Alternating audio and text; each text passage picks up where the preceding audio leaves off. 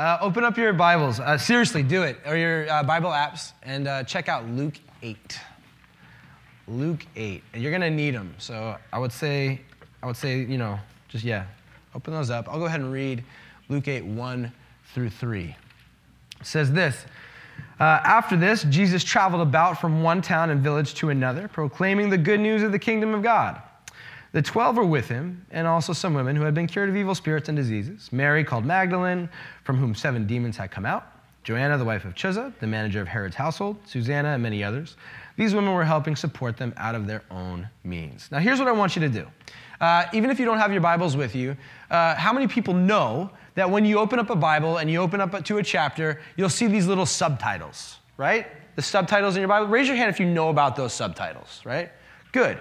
Okay, now in Luke 8, there's some really interesting subtitles. Okay, what are the, some of the interesting subtitles in Luke 8? You can just shout them out if you see them on your phone or in your Bible. The parable of the sower of the sower. The parable of the sower. One of Jesus' most uh, famous parables, parable of the sower. What else? Scroll Luke 8, go through it. Come on, don't be shy. Don't be shy. Yeah, that one's kind of boring. Lamp on a stand, that one's there. Um, what else? What else? Actually, it's a really good message if you, yeah. Anybody else? There's a couple of good ones towards the end. Jesus restores a demon possessed man. That's a good one, right? Jesus restores the demon. My favorite one in Luke 8 is Jesus calms the storm. Like, that's a really good one, right? So here's the thing. Here's why I bring this up. Because when you read Luke 8, 1 through 3, in most translations, it doesn't even get a subtitle right? It doesn't get that. In fact, if I'm reading the NIV, the, the, the subtitle for, for Luke 8, 1 through 3, it's Parable of the Sower. It's almost like they're just going right over this passage, right? This passage is, it's the credits before the movie starts. You know what I mean? That's what this passage is. And yet, I say this all the time when you dig right below the surface of Scripture, when you dig right below, when you get into the context and culture, you get some really good stuff, some really life changing stuff here. You get a lot of political and social implications. It's pretty exciting. Um, and then we get this really, really fascinating story of a woman who I believe challenges our faith, and especially challenges our faith today. And so I want to talk about this. And the last thing I'll say is there anybody like me? Y'all like, does anybody like TMZ or Us Weekly? Anybody like that? It's, the last service, it was just me too. It's like a terrible thing that I do. Yeah, good, good. Well, we can all be voyeurs together. It's wonderful. Um, but here's the thing this passage is a TMZ passage. Like, if, if TMZ was around 2,000 years ago, they'd be all over this. And so I'm going to talk about it. You ready to talk about it? You ready to talk about this? Good. First things first, we got to know this Jesus rolled deep. He rolled really deep. Okay? You know what the Greek word for people who travel with you is? Squad. No, it's posse. The Greek word for people who travel with you is posse. So, literally, when you're reading the first century Greek, it says Jesus' posse was. Isn't that fantastic? We could stop the message right there. It's fantastic. And so it's the 12. Now, why is the 12? Why are the 12 such a big deal?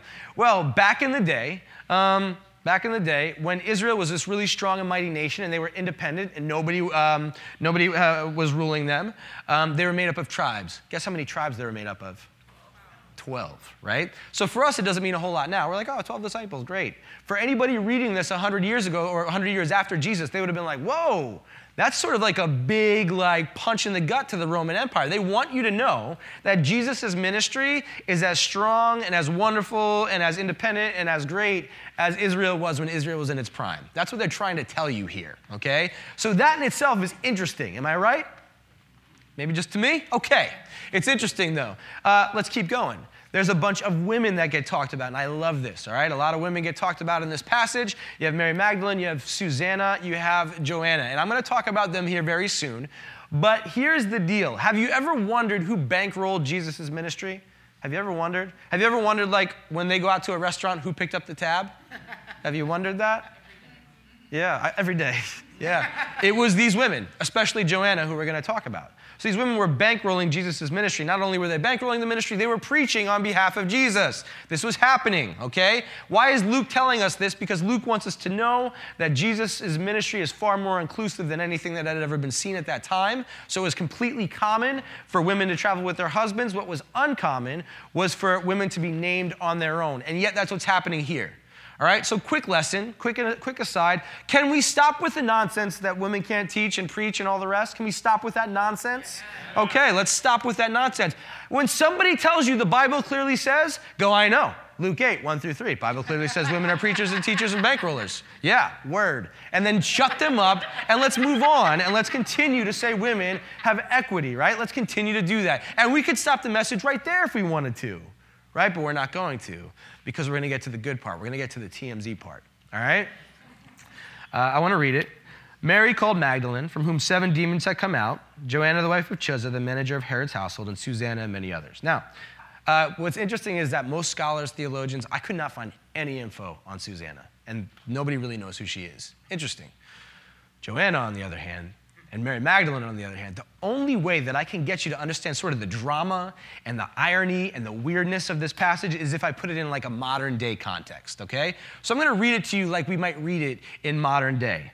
Um, the 12 are with him. Also, some people have been cured of evil spirits and diseases. Stormy Daniels, who rose to prominence as uh, exposing the president, and Bryan Sanders, husband of Sarah Huckabee Sanders, the manager of Trump's household.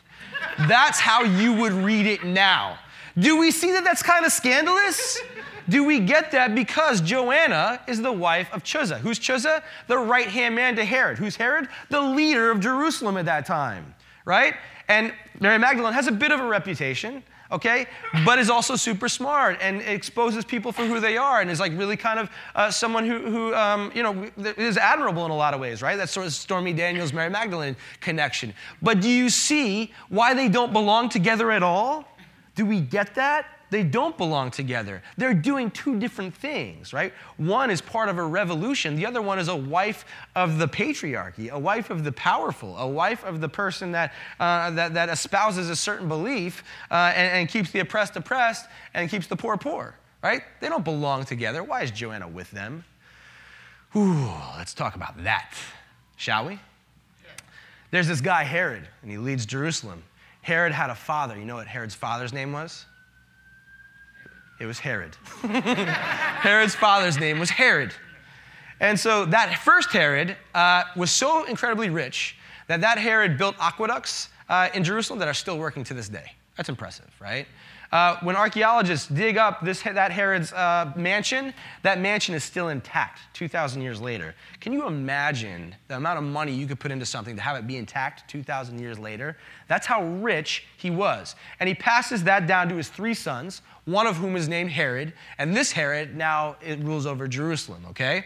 Now, this Herod is rich and powerful and has a lot of sway in the Roman Empire. And who's his right hand man? Chuza which means Chuza is also rich. It means Chuza also has a lot of sway. It means Chuza also um, talks, uh, you know, has a, um, you know, is important, an important part of the Roman Empire. And who's Chuza's wife? Joanna, which means Joanna is rich, and Joanna has a lot of sway, and Joanna has important things to say in the empire. And who is Joanna hanging out with? She's hanging out with the 12, right? That's who she's hanging out with. Um, Matthew was a tax collector. If you were here last week, I talked all about tax collectors. They're not liked by anybody, right? Just hanging out with, with fishermen who I just read this this week and it was interesting to me. Do you know, like, the disciples that were fishermen were probably in their late teens, early 20s?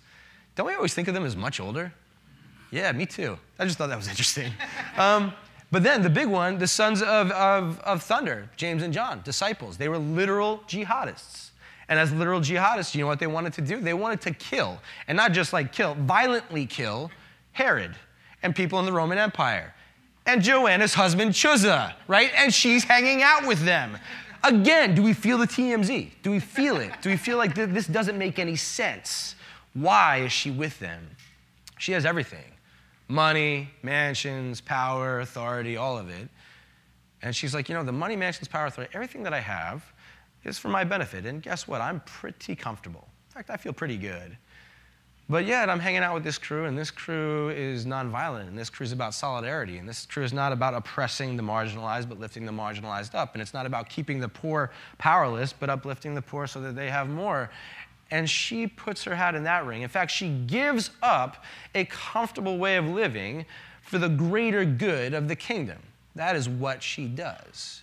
What's interesting about this, what's interesting about who she is, um, is that Herod heard about Jesus, and Herod was like, oh my gosh, we can't let the poor, we can't let them, um, you know, revolt, because if they revolt, they're going to overthrow me, and they're going to put us in jeopardy. Who's, who's funding this whole thing? Who's funding the Jesus thing? And you know who Herod asks? He asks the religious. He asked the Pharisees. He asked the pastors. He asked the bishops, those people, because those people were super comfortable. You know why they were super comfortable? They didn't try to mess with the empire, and the empire gave them stuff in return. A comfortable Christianity. Anybody familiar with a comfortable Christianity? Yeah. So they asked them. The Pharisees say, Herod, what we're about to tell you, you're not going to like. It turns out that your right hand man, his wife, is actually funding this thing. And not only is she funding it, she's funding it with basically your money. So nice job. And, uh, and so Herod has a very distinct message. It's very clear. And this is the message. I'll read it for you. Uh, he says, Okay, Pharisees, tell Jesus this. So the Pharisees come to Jesus and they say, Leave this place and go somewhere else. Herod wants to kill you. Doesn't get any more overt than that, right? It doesn't. And so you have to imagine at this time, Jesus gets his posse together, right? And they're all like, I'm, I'm gonna, he's like, I'm going to die. I'm going to die at this point. If we keep doing this, this is not going to look good for any of us, okay? We're getting into something that, that, we're getting into a battle that we cannot politically win. And so Joanna has a choice to make, right? She's like, well, I have a really comfortable spot I can go back to if I need to. I have that. And so what happens? Well, Jesus gives an answer. This is the answer that Jesus gives. Go tell that fox, I will keep on driving out demons and healing people today and tomorrow. By the way, remember we read Luke 8, 1 through 3? What did it say about the women? The women were like, what? Healed from demons. So he's talking about the women. He's saying, Tell that fox, I'm going to keep my crew, I'm going to keep my posse. We're going to keep going, and I will reach my goal. In any case, I must press on today, tomorrow, and the next day, for surely no prophet can die outside Jerusalem. This is good stuff. Now, in the Roman Empire, I've said this before, it's worth saying again. When you thought somebody was a poser, or you thought somebody was an imposter, or you thought somebody was a hack, do you know what you called them? Take a guess. Say it loud. You called him a fox. Interesting, right? Jesus is calling a name, and it's a very specific name. Hey, you tell that imposter, you tell that poser that this kingdom, this kingdom that he has, that's not the real kingdom. He might think it's the real kingdom because he's wealthy and he's powerful and he's got a lot going for him. No, no, it's my kingdom. So we're going to keep doing what we're doing because this is the kingdom that wins the day. And at the end of the day, there's a line drawn in the sand, and Joanna is on the side of Jesus. She stands on the other side, once again, giving something up so that others are lifted up, giving something up so that the kingdom of God comes to this place. That's what she's doing. And what happens? Well, Jesus is killed. Always important to remember that Jesus was not killed by really bad people and, you know, thieves and robbers. Jesus was killed by the religious who were comfortable. Let's be re- mindful. Jesus was killed by the people who were like, You're going down a slippery slope, Jesus. He's, those people, that's who he was killed by. And what happens? Well, let's read. The women, who, the women who had come with Jesus from Galilee followed Joseph and saw the tomb and how his body was laid in it. And then they went home and prepared spices and perfumes, but they rested on the Sabbath in obedience to the commandment. The women from Galilee, that's Joanna. She was there when Jesus died. She stuck through to the end, even if it meant that she was losing her status permanently. What are we giving up so that others get ahead? It's a good question. Here's what I love, though. Let's read it. On the first day of the week, early in the morning, the women took spices they had prepared and they went to the tomb. They found the stone rolled away from the tomb, and when they entered, they did not find the body of the Lord Jesus. And while they were wondering about this, two men in clothes that gleamed like lightning stood beside them. In their fright, the women bowed down with their faces to the ground. But the men said, Why do you look for the living among the dead? He's not here, he's risen. And when they came back from the tomb, they told all these things to the eleven and to all the others. It was Mary Magdalene, Joanna, and the mother of James. Joanna, the first evangelist in history. Amazing, right? She's the first preacher. She's the one that runs back with Mary Magdalene and all the rest to tell the 11 that Jesus is alive. Amazing. You know what else about her? Most scholars believe that she was at Pentecost preaching when Pentecost happened with Peter and tongues of fire, for those of you who know. In Romans, Paul calls out a, a, an incredible woman of God, and her name's Junia. You know what Junia means? Take a wild guess. It's Joanna, just a Greek translation. This is a woman who decided she was going to give something up and changes the course of history as an evangelist. And I'm going to let this, this writer finish, named Stephanie Catmull. She says this Joanna's conversion was genuine, her love for Jesus was deep and unequaled. Her stewardship was faithful and uncompromising. And possibly leaving a wealthy lifestyle to accompany the illiterate men in an itinerant lifestyle was the hallmark of Joanna's dedication to the man who healed her, saved her, gave her the grace and power to become one of the most powerful disciples and evangelists the world has ever known. Two lines in the Bible are accredited to Joanna, but her life speaks volumes. Luke 8, 1 through 3. Deserves more than a subtitle, right? Deserves its own book. Somebody get to writing it. what am I giving up? What are we giving up? It's really interesting. I, I think I've been challenged by that. You know, in 2009, I got into ministry. In 2011, I got asked to preach at this church planting conference, and I got asked to preach on diversity. Um, which I had zero business doing whatsoever. But we all should have the confidence of a mediocre white man, right? So I said yes. and I said yes to this. And, uh, and I, you know, I had, again, I had no, I, I didn't know what diversity was. I, you know, I had no idea. And I'll never forget, afterwards, a, a woman came up to me. She was an older woman, she was a black woman, and she came up to me. She said, Thank you. And she was being friendly. And she said, But I, I want to tell you something. She said, Whenever I walk into space, especially religious spaces, I have to give something up. She said, Sometimes I'm giving up a part of me, I'm code switching. She said, Other times I'm giving up uh, the way I really truly want to worship. Sometimes I just recognize that I'm not in the majority, but I'm giving something up. And the reason I'm giving something up is because there's something important happening in the church that I go to and in this movement. And it's not right, but I got to ask you, Pastor. She says, You, what are you giving up? What's making you uncomfortable when you think about faith? And that changed my life. That absolutely changed my life because the truth of the matter is we can talk all day. So, people in my position, we can talk all day. And we can talk all day about, about what it means to, to do things for the gospel and about what it means to, uh, um, to work for anti racism and what it means uh, to be affirming of all people. We could talk about that all day long. But the truth is, I have every opportunity to sit there and be comfortable. Like Joanna, I have a choice. And I can always choose to go back into the walls of Jerusalem, back to the Four Seasons instead of the Econo Lodge, which is where they were staying. It's biblical. And so I thought about that.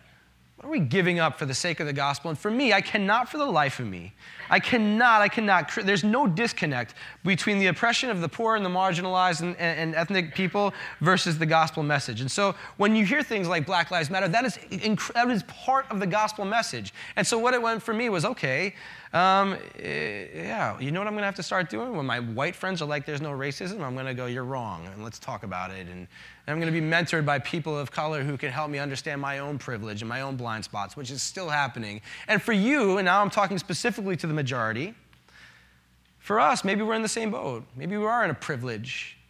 And we have like really good opportunities right now to say, you know what, yeah, racism and the gospel, they, they can't be disconnected. They're together. And there's a gospel and race conference coming up. How convenient. and maybe we decide to go. Our church is going to hold other conversations that will be uncomfortable. And maybe that's what we do because what we realize is that we are giving something up for the sake of the gospel message. We are giving something up so that peace increases the way that God intends. We're giving up things that make us comfortable, okay? We're not Puritans hitting ourselves in the back and going, I'm in pain for God. No. We're saying what I'm giving up are the things that make me comfortable, the things that limit my growth, that stop my growth. And I'm getting uncomfortable so that others can be increased for the sake of the gospel message. That's what we're saying.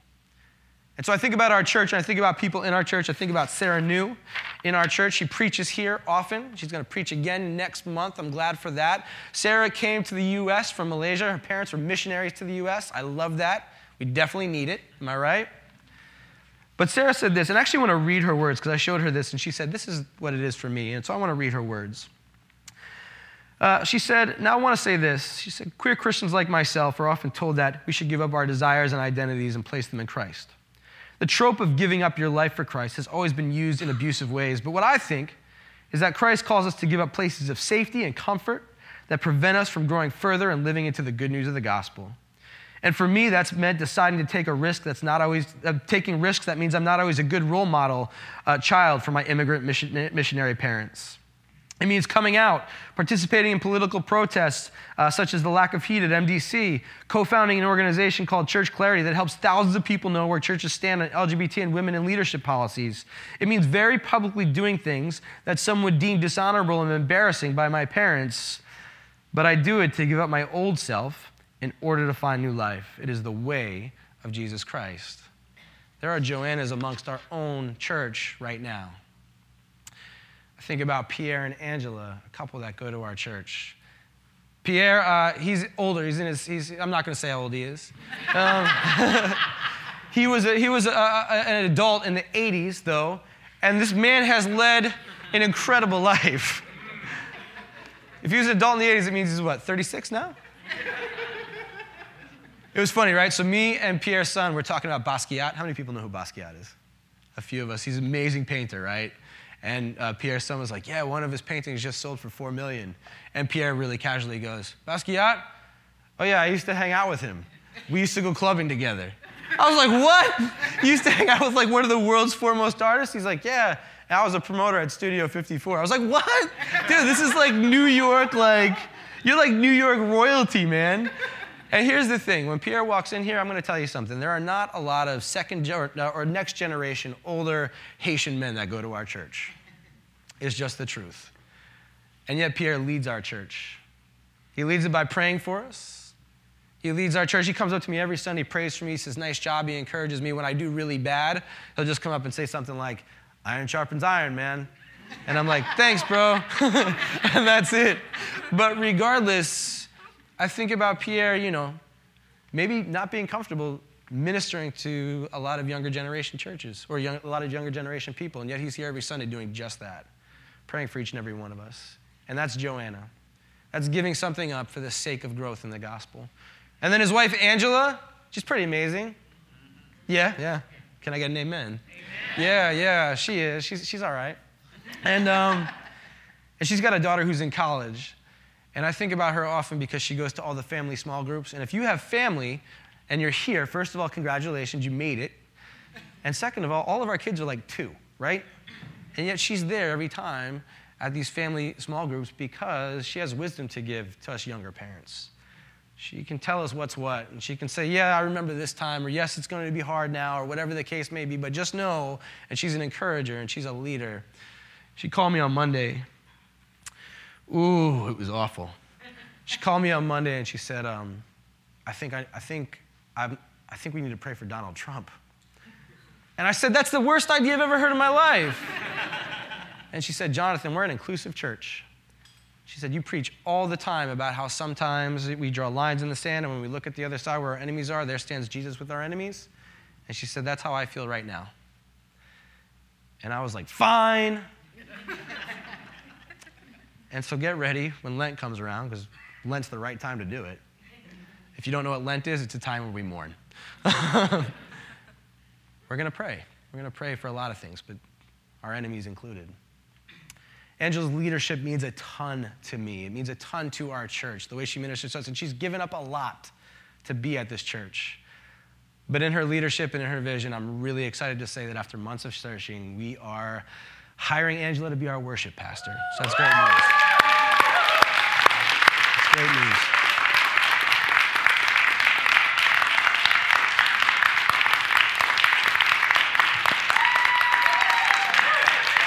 So good.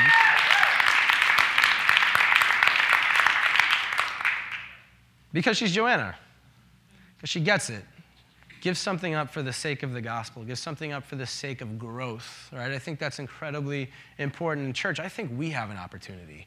I think that we are at a place where we could say, you know what, the gospel message is so impactful and we can literally change hundreds, if not thousands, of lives just here in our neighborhood, right? If we are willing to stop being comfortable, if we're willing to be like Joanna and say, what is it that I can give up? Not so I can pat myself on the back, but so I can increase and advance the kingdom that God asks us to advance.